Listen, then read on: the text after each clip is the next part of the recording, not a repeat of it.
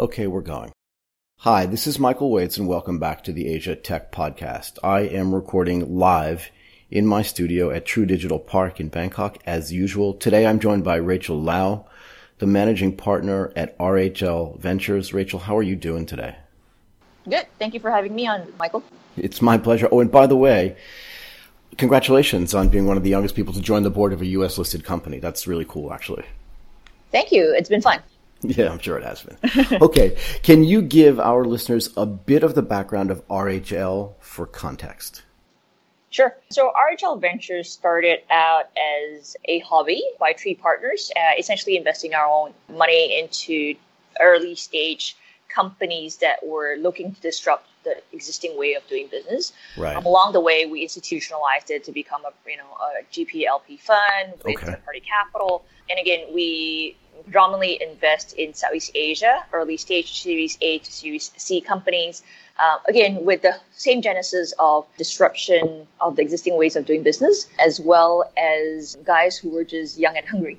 We've also gone into private equity at this point. Again, just leveraging off the same team, consumer, young millennials, growth uh, in Southeast Asia. And so essentially we're investing the same thing, but just larger at this point with, you know, more money now that we're a little bit more established. What is it about? So you you brought up a really good point. The PE investing side actually is quite interesting to me as well, and I want to get that to you, back to that in a second. But what is Sure. it about the investing thing itself that excites you? Right? You said you started as a hobby, but now you've institutionalized it. Where does the excitement come from? You know, that's the only thing I know how to do. That probably is the best thing to say. I, I, I joke that I only know how to make money, which is not a bad skill to have. Not really. Uh, so it really is you know i think there's i think the genuine curiosity that i have has paid off well uh, in doing investing. And i think this is probably the only job that allows you to ask questions and people will willingly teach you because they have to make you understand to invest in their product or their company. And so for me it's just you know it's it's a passion but it's also something i was just good at right? You ask good questions. It kind of led to good analysis. You know you're open-minded about things. And i think it, it's it's one of those things that you know I, couldn't get I, I couldn't find a better job to do you know with the curiosity and the questions I had in my mind. Yeah, I mean, it hits all the points that I like to like the most. Right? I get to learn every day. I get to talk to the smartest people, but I also get to Yep. give back to the community and the world by helping small mm-hmm. businesses grow. I mean, there is some similarity, and I'm curious on your view on this between sort of venture investing and PE investing. Right? It's slightly different because PE like is a company generally that already exists, but still small Sure. SMEs. Yeah. Yep. How do you view the differences between those two things? Well, I think the line between venture and private equity has blurred significantly. The biggest issue is because the private equity guys have now came over to the growth stage and the venture guys have now gone into much larger rounds. So the way we see it, or the way I see it specifically, is that investing is investing, whether you invest in venture, private equity, public markets, hedge funds, debt, essentially the same thing. And where it is is the risk that you take. And if you can mitigate the risk or circumvent some of the downside risks, then you know it's essentially the same thing. Um, when I say it's the same thing, it's you know it, whether there's a good founder, whether there's a product fit, what's the total addressable market, who are the consumers. So like the teams are generally the same. The risk that you take in terms of the lifespan of the investment or the portfolio company is slightly different. So you as a portfolio manager, all you need to do, and you have to be smart about this, is to you know diversify your risk and mitigate your risk in one portfolio. And so when you think about it, it's essentially you know venture and private equity is very similar. It's just how much ticket size you you you you- you're willing to put in, and you know what's the risk that you're willing to put in, and also, also if you're a good investor, you know how do you mitigate that risk. So for us, we're pretty comfortable with venture and private at this point. Uh, if you look at my background, I used to be in the hedge fund world, so you know I did debt, I did public markets, uh, public markets equities. I also have done multi assets. So it's been a very holistic view of how you invest. And again, it doesn't really matter what instrument you're looking at because essentially you're looking at a company. And so what life cycle the company is will then determine the risk that you're able to take and the reward that you're expecting from that specific company. Right. So one of the things I think I heard you say was you invest from like a growth stage from Series A and on. Do you Yep. do any seed stage investing? And if not, is it just because that's where most of the risk lies in startup companies in particular?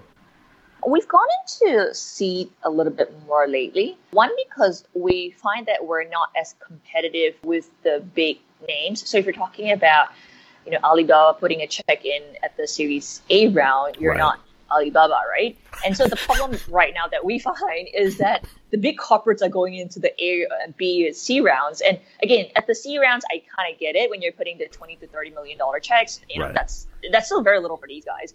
But you know, when you're going to the A round, then you know it's it's competition, right? It's everybody yeah. has has you know, besides capital, what value add do you bring? So we have gone into the seed round a little bit more. Again, to your point, there's a little bit more risk involved. We, we then say we're going to be a bit more hands-on with the seed company, which is again doesn't really make sense given that it's the smallest ticket sizes that you're putting. More hands-on, right? But yes. Yeah, I was gonna, no, I was going to say, but you're right though. Even though the ticket size is small, the, the risk is so much greater that you want to kind of what's the right word shepherd them through the process of building that company. Correct. because if it's that early they may not even know how to do that even if they have a great idea. Yes. Yes. So what we do and we end up mitigating the risk of you know not knowing what to do is like we, we've ended up hiring a much larger team than average venture capital which essentially means you know we assign one person to dedicate their time on the portfolio company.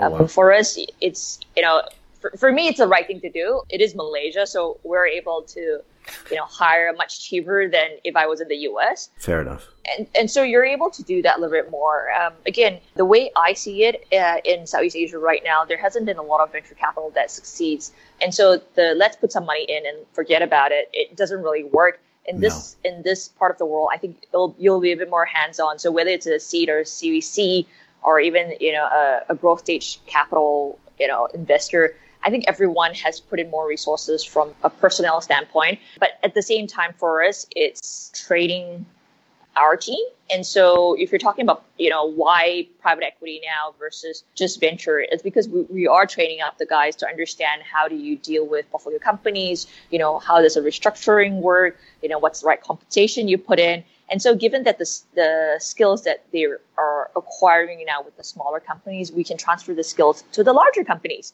Uh, again, you know, it's a lot of these things are in-house training, which means it's going to be very long digestion periods that you know we're anticipating for some of our portfolio companies but it's the right thing to do. And again i think that will again revolutionize the way that people invest in this part of the world yeah i mean in a way it almost has to be done right because mm-hmm. venture capital and even sort of large scale private equity investing in the united states as a as sort of a monitor has been going on since the mid 70s really right mm-hmm. and there's been generation after generation of people that have learned and built up and then got this skill set to be able to do it so the pool of people that understand that is greater there but i love yep. this idea of actually actively training people so that as the market itself evolves they will evolve with it and they'll actually be mm-hmm. able to mm-hmm. train the next generation too i think that that's yep. actually quite important yeah and the biggest issue with southeast asia is a lack of talent, not because you're not smart, it's right, because right, right. you're not trained or exposed. But I'm so glad you said that, right? Because I have this conversation a lot. People say, yeah, but there's a lack of talent in Southeast Asia. And I always want to correct them and say, it's not because people are not educated or smart here. It's yep. just because they haven't swung the bat, you know, a hundred times yet. Correct. But if you give yes. them a bat and throw the ball at them, they'll figure it out, right? Yep. And again, yep. that's why I do this because I want people to know this. Anyway, I want to talk a little bit about I want to talk a little bit about how the market has changed since you and the team started investing back in 2016. I feel like it is moving and evolving rapidly. And I'm just wondering from your perspective in the trenches every day, what you've seen that's changed. Well, people are more open minded now versus, I'd say, when we first started in 2016. I said when we came back in 2016 to do this, I had a lot of naysayers, um, and a lot of people thought we were absolutely mad on Why? doing the way. Well, well, because a lot of the guys that came back to do venture were were guys that started their businesses. They sold it for ten to twenty million dollars. Think they're the biggest hotshot in town, um, and then decided that they're going to fundraise. And markets were good then. So if you're talking about 2016, like you could you could raise from any any Tom, Dick, and it was Harry, easier right? for sure. Yeah, yeah. Oh, it was 100 percent much easier. You know, markets doing well. You know, it was sexy. It was hot. I mean, markets as a whole was doing well. And then you know, same thing, right? When the tide you know comes down you know who has the pants and who doesn't you know you kind of know very quickly and and that was a biggest problem and, and the conversation was at that point you know like oh i was the popular kid i go to the parties i get the guys coming after me the co- the coolest and the funnest startups in venture world were coming after me, and all I needed to give was to give up tickets. And again, it was much easier to raise money at that point, and and and it was easy. But when it comes down, when money dries up, there's much lesser liquidity in the markets. Then you actually have to understand investments. When I say right. investments, it means like what are the risks that you're taking with investing in this company? And it's very basic questions that people don't ask, like VCs don't ask themselves. What are the risks when you put hundred thousand dollars with you know a C company versus you know a million dollars that you put with a Series A company versus a hundred million dollars you're putting with a private equity or, or, a growth stage company, right? And again, like it's right. it's very different. And so again, I don't think people understood it when we first started in 2016. And you know, I had a I had a guy who said to me, and this was actually a very prominent VC. He says, "I don't understand." And this was maybe two years ago. This was well, end of 2018. And he said, "I don't understand. These guys were absolutely mad. They asked me about you know the the impact of oil prices to the general economy in Malaysia." And I looked at him and I'm like, "Where was he from?" Oh, he's from Malaysia. But he didn't understand the connection between oil prices and, and the, general, general economy. economy. Has he heard that, of? That, Sorry, go ahead. That, that that also flowed through like how startups were doing. And then I said, well, you know, there's well, first of all, there's consumer sentiments, which is that's that's that's not even the most important thing, right? It's basically how the economy is doing, and and you know that translates to how people are consuming, and then you know there's consumer sentiments and all these things. And he's like, huh, I guess that's a good answer. I can tell my investors. And, oh my god! Sorry. Which again, for, for me, was extremely amusing because I did not expect a guy to not understand the basics of economics when you're when you're calling yourself an, an investor. But also, so, didn't you understand that Petronas provides around thirty percent of the Malaysian government's revenue? Do you know what I mean? Like, yes, that's an oil company, so it, if I remember correctly. Correct and so that's the biggest problem, right? So a lot of people weren't from investing; they right. they came up from entrepreneurial uh, entrepreneurial backgrounds, and so for from their standpoint, you know, as long as you know how to build a company, you're able to invest, which is totally not the same thing. And and again, at that point, there's been extreme discussions on why do hedge fund investors or people from the investment world think they're going to be able to do venture capital. Right. So it, it's been it's been funny, right? And so you know, I think we've got, I think along the way, we've seen that evolve a little bit more. Now people understand it's not just about, you know, understanding how to build a business, but also how to invest. And again, I think that's, that's the most prominent difference that we've seen. But the second difference that we've seen right now is people are more open-minded with diversity and differences in views, not just diversity in, you know, the, you know, races and gender, but more of the diversity in views uh, in a sense that it's not just one way of doing business. And again, if you're looking to disrupt or invest in disruption, you have to be able to disrupt yourself first. And so I think people are starting to be more open minded with the ways that they're looking at businesses and the ways that people are approaching businesses. Yeah, very well said. Has what's happened with the SoftBank Investment Vision Fund over the past, I don't know, call it six months, impacted the way both capital gets raised, but also the way people are investing and the, the things that they're looking for when they invest? Have you felt that at all? Um, I think it's it hasn't affected as as much as our ability to invest. I think it's been better for us because now people are more skeptical, and so the ask for valuations and the way that you know startups view themselves are vastly different from even six months ago. So for us, I think it's a great thing because you know now there's moderation of expectations. For the startups, unfortunately for them, you know there's no one large ticket that will continue funding the you know the bubble is probably the right word. And so we've seen a moderation of expectations, which is a good thing for me. In this part of the world, I say it hasn't been a significant impact. One, because we've we don't really have that many unicorns to begin with, but the smaller checks are still coming in strong and hard if you're a quality company. I always say this, right? I think the biggest issue is not liquidity, it is the lack of good companies. And again, not not just, you know, like, look, uh, you don't need 100 startups, you need five good startups. That's right. about, right. you know, where we should be anyway. Right. And so the problem is we've had I, I, personally think that was because it was too much money. People said, "Oh, you know, like it was sexier to do a startup," which is not a bad thing. And again, you know, like there, you need you need scale to have a substantial quality of uh, good startups anyway. But at the same time, I think there was just too many people just riding on a dream that, you know, I'm better off starting something out. And again, it's usually, hey, you know, it's I, I, I don't know what I want to do, but I want to do my own business. And so I'm just going to do something that, you know, has worked in the US or worked in China. And therefore, you know, I think it'll work here as well. Right. Which means that they don't have, I, I personally feel like a lot of these guys don't have the passion of doing it. It's just a quick buck thing for them. And so you see very quickly when you invest in these companies, the people who truly believe in what you're doing, it's, it's rare and few. It is. And I think you make a really good point. You need scale because you want to have, as you said, diversification but you definitely yep. don't need to invest in a thousand startups. I do think that curation is really important. This gets back to something that we talked about earlier. People say there's a lot of risk in startups. I don't think mm-hmm. there's any more risk. If you understand how to mitigate that risk, you yep. just have to make better investments, right? In a way. Correct. And I don't know if the GPLP structure forces, and I'm not saying it does for you, but forces some funds to make more investments than they'd like, and hence too much leverage, like you said, too much money in the system causes uh-huh. them to invest in companies that are going to fail by definition. So it looks like the failure rate's really high when actually yep. great investors invest in great companies and their failure rates are not that yep. high at all. What do you think about that?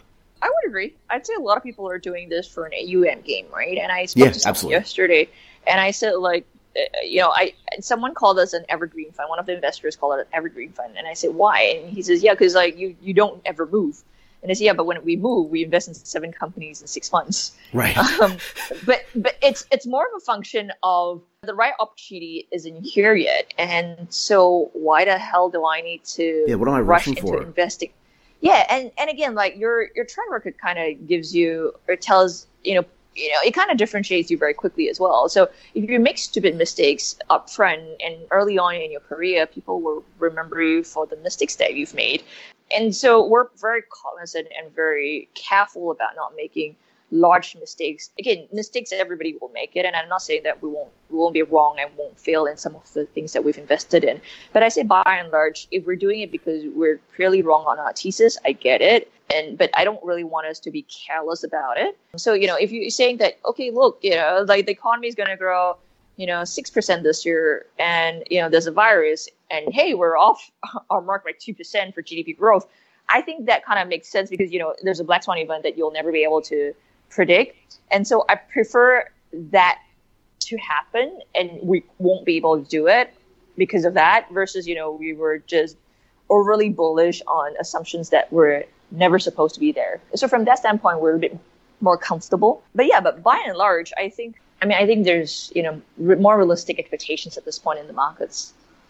Yeah, I agree. I mean, I remember back in even 2013 and 2014, I was going to ask you if you thought the goal for investing is just to continue to create what is, I would say, pejoratively called unicorns, at least to me, or are you happy creating companies that are like 250, 300 million dollars in size? So our our genesis is we create sustainable businesses. Yep. And it's and if it's unicorn, great. If it's not, it's okay. When we look at investing, we look at a 3x return. And again, they said, that's pretty low. And I said, well, okay, so you're telling me you can find a company that has a 100x return. I mean, that's one heck of a crystal ball that, you know, I, I'll buy it off you, right?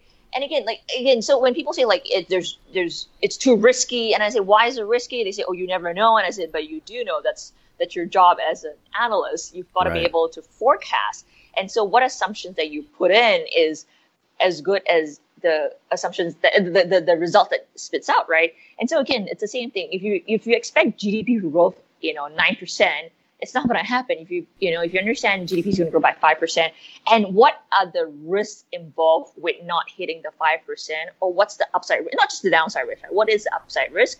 Then you understand how you're going to be able to structure your investment a little bit better. But if you said like, hey, you know, like I like this idea, I like this guy, I think it's the right thing to do, and I think it's not the right thing to do.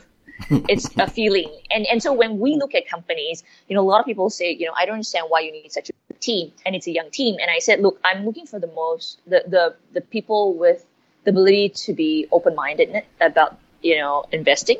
But right. also at the same time, our approach has been to take out this the luck out of everything.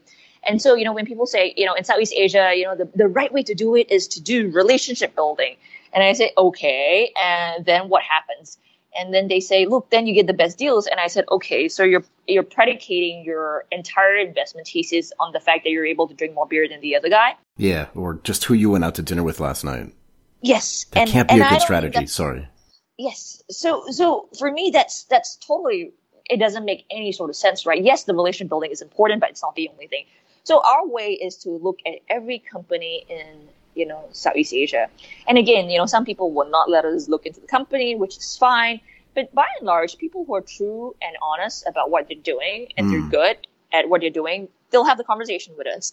And again, it's, you know, us meeting as many companies as possible. And if you're looking at, you know, 100, 1,000, you know, 10,000 companies and investing in the top 20 instead of investing in like two out of the 20, then, you know, your hit rate's much higher because now you understand the landscape. And it's not just, you know, how well the company is doing, but also, you know, how the company is positioned across the entire economy, but also at the same time, you understand the entire economy. So this approach was taught to me in 2009 in my first job. I was interviewing Cheung Kong, which is Li Ka-shing's company. And basically, I said, you know, why do you guys have your hands in every single thing? And he told me this was in March 2009, where we had the you know worst financial crisis and the worst financial performance across the globe. He said, this year's Christmas is going to be a gangbusters Christmas. and I'm like, wait, what? And then he said, I promise you the index will be up 100%. And I'm like, you must be on drugs. and, and, and this was in March 2009, right? And again, it was after earnings. I looked at him. I thought he was mad. And he says, trust me, the index, uh, the Hang Seng index is going to double and again, I mean, and, and you go, why? And he says, I've seen everything, right? We've got, right. you know, we've got pharmaceutical companies, they've got pharmacies, they've got supermarkets, they've got, they're in housing, they're in shipping ports, telcos. So they've got their hands in every single thing. So if you want a guy with the pulse on the economy, this is it. And not just, you know, Hong Kong, China. They've got the pulse in the UK. They know it in the US. You know, they've got Southeast Asia exposure and so from, you know, understanding the economy standpoint, these guys were ahead of the game. And same thing, very similar to our, it's us taking, you know, um, you know, a leaf off their book, right? It's, you know, they, they understand that when it's the right time to buy and when people are desperate, you buy in bulk. And when it's not the right time, when prices are high, you just kind of stay away and say, like, look, we've got to be disciplined with our investment approach. And let's just, you know, just sit tight and let's just wait on the sidelines. I think having that discipline and that patience is extremely important as an investor. So that was the first thing that I learned upfront, right? Just be right. patient. Right. The right thing will come when you see it, and when when it, it's there, you've got to be very aggressive with your approach. I, I agree completely. I used to say like market dislocation ends up being an opportunity for those people that have been patient enough and that understand what that dislocation, like what the mm-hmm. origin of that dislocation is. Mm-hmm. So I wanted to ask you a specific question about the difference between sort of private money and institutional money, right? Most of the investment world, particularly on the Hang Seng and in listed stock markets globally, is dominate, dominated by large institutional investors. And actually, it's becoming yep. more concentrated over time, I think, if, if I'm watching yep. the stuff correctly. What does your team think it's important for private money to have access to these types of deals, this type of investments?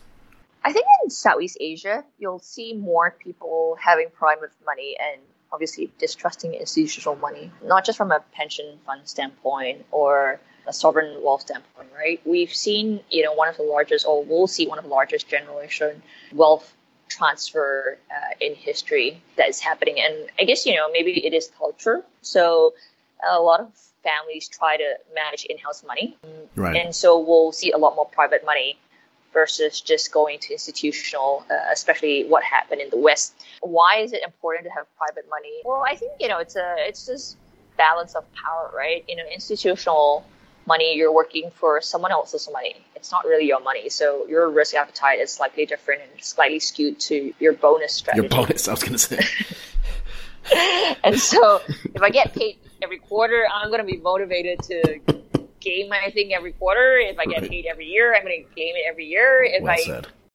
if if I get paid for ten years, and you know I'm motivated for a ten year time horizon. Actually, one of the largest developer, which is Sun Hung Kai. Right. This was a joke. Again, this was in 20, I'd say 2012, 2013. Um, okay. I asked them, how do you guys see the company, right? You know, how long should I DCF this thing? Or, or you know, how do you present value the, the right. value of the company? and how do you view the company? Should I do like three years, 10 years? Like, should I do 30 years? And I was being cheeky about it. And he said, how about three generations? Right. And I'm like, well, okay. And so if you're, if you're having a family owned business, which they're not supposed to be the public owned business, but like it's it's a big family concentration of Sure. wealth there, then you know you're thinking about it. They're thinking about the business, you know, lasting three generations, which is uh, again the right thing to do, right? Because you want to do the right thing perpetually, not you know chase quarterly earnings.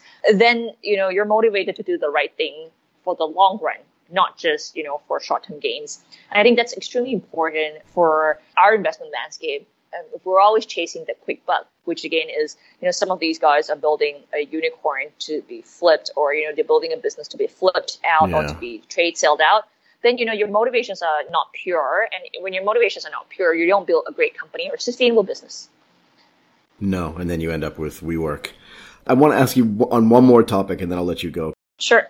We both know this, just being in the region for a long time. But about four or five years ago, there was a lot of fanfare for sort of government support for Yes. startups. You know, Magic is one of the examples of them, but in Yes. Singapore there are plenty of other examples, and we see it in Thailand too.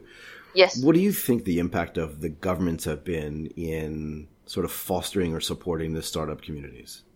I think they've done a good job in creating the fanfare, and I think they've done a great job in terms of removing the stigma that you know being an entrepreneur is not a bum, and so it's great from that standpoint. You encourage more people to take risks, which again is great from that standpoint. But at the same time, I think the approaches that a lot of governments have taken has not been the right approach. I think if you all you do is to focus on just those startups, all you get is you know a bunch of startups. Might be good, might be bad, and you get a lot of startups, but you don't have funding in the in the platform. I think the Singapore approach has been pretty smart. So you you encourage the startup, but you also encourage funding in this in the ecosystem. Right. And so you build up the fund managers as well. You know, my biggest peeve with Malaysia, and everyone knows this, is the fact that we've got a lot of startup and no funding. And it's not to say that you need to put funding into the system. It's just to say that you just need to put better structures that allow funding in the system. So, you know, we, we don't have a great fund uh, structure in Malaysia. So, you know, if you're talking about Cayman Fund, the first thing people say is, oh my God, are you laundering money? Right. Um, right. if you're, and and you can't really do it from a private limited entity because you know you get tax on capital gains, which is tax, which is ten years from now, right? So there's an outsized return on year ten, but there's no returns from the first, you know, nine years. What happens, right? And so you need people to be motivated to take that leap of faith as well. But at the same time, there hasn't been, you know, lawyers that understand how to put fund structures together. There's no tax accountants that understand how to calculate, you know, what's a, what's, you know, capital gains, how do we put, you know, the daily, if it's, if you, if you, pro, if you monetize it midway, it's not an income, it's a capital gains. And then again, like there's, there's a lot of issues where, you know, the entire ecosystem isn't set up for investing. And then, you know, people talk about, you know, tax incentives and I joke about it, right? Because hmm. I said like, you know, why do you need tax incentives is like, nothing's going to happen in the first 10 years anyway. So it's, we're, we're, we're not there. And I think like the Malaysian government especially has been a disappointment from that standpoint. Um, there's a lot of PR pieces about startups and everything else, but you know, they haven't, they haven't supported the funding ecosystem here. And again, it's not just about putting money to work. Um, Right. I mean, obviously just- that's the easiest one, but it's a lot of things, right? And Yeah. we're not Look- there. Look, you've got to have a proper legal structure. You've got to have a proper Correct. exit structure. You've got to have a company Yes. formation structure. All these little Yes. details, right, matter. And frankly, that's one of the Yep. things that Singapore has done really, really well. Better than Thailand, better than Malaysia, better than Vietnam. They've basically Yes. said, we're going to create the whole infrastructure around it. And that's going to create the ability for people to invest, which is going to then bring investment money in. Like that creates a virtuous circle. And that's different. Mm-hmm. Yep. Okay. Sustainability. Yeah, Yep. sustainability. It's a it's one of my favorite words. Look, I don't want to take up any of your time, Rachel. You've been really awesome and also very generous this morning to come and do this. I really appreciate it. And thanks for having it. this conversation with me about the whole ecosystem, about RHL Ventures and, and everything else. Thank you. Thank you for having us.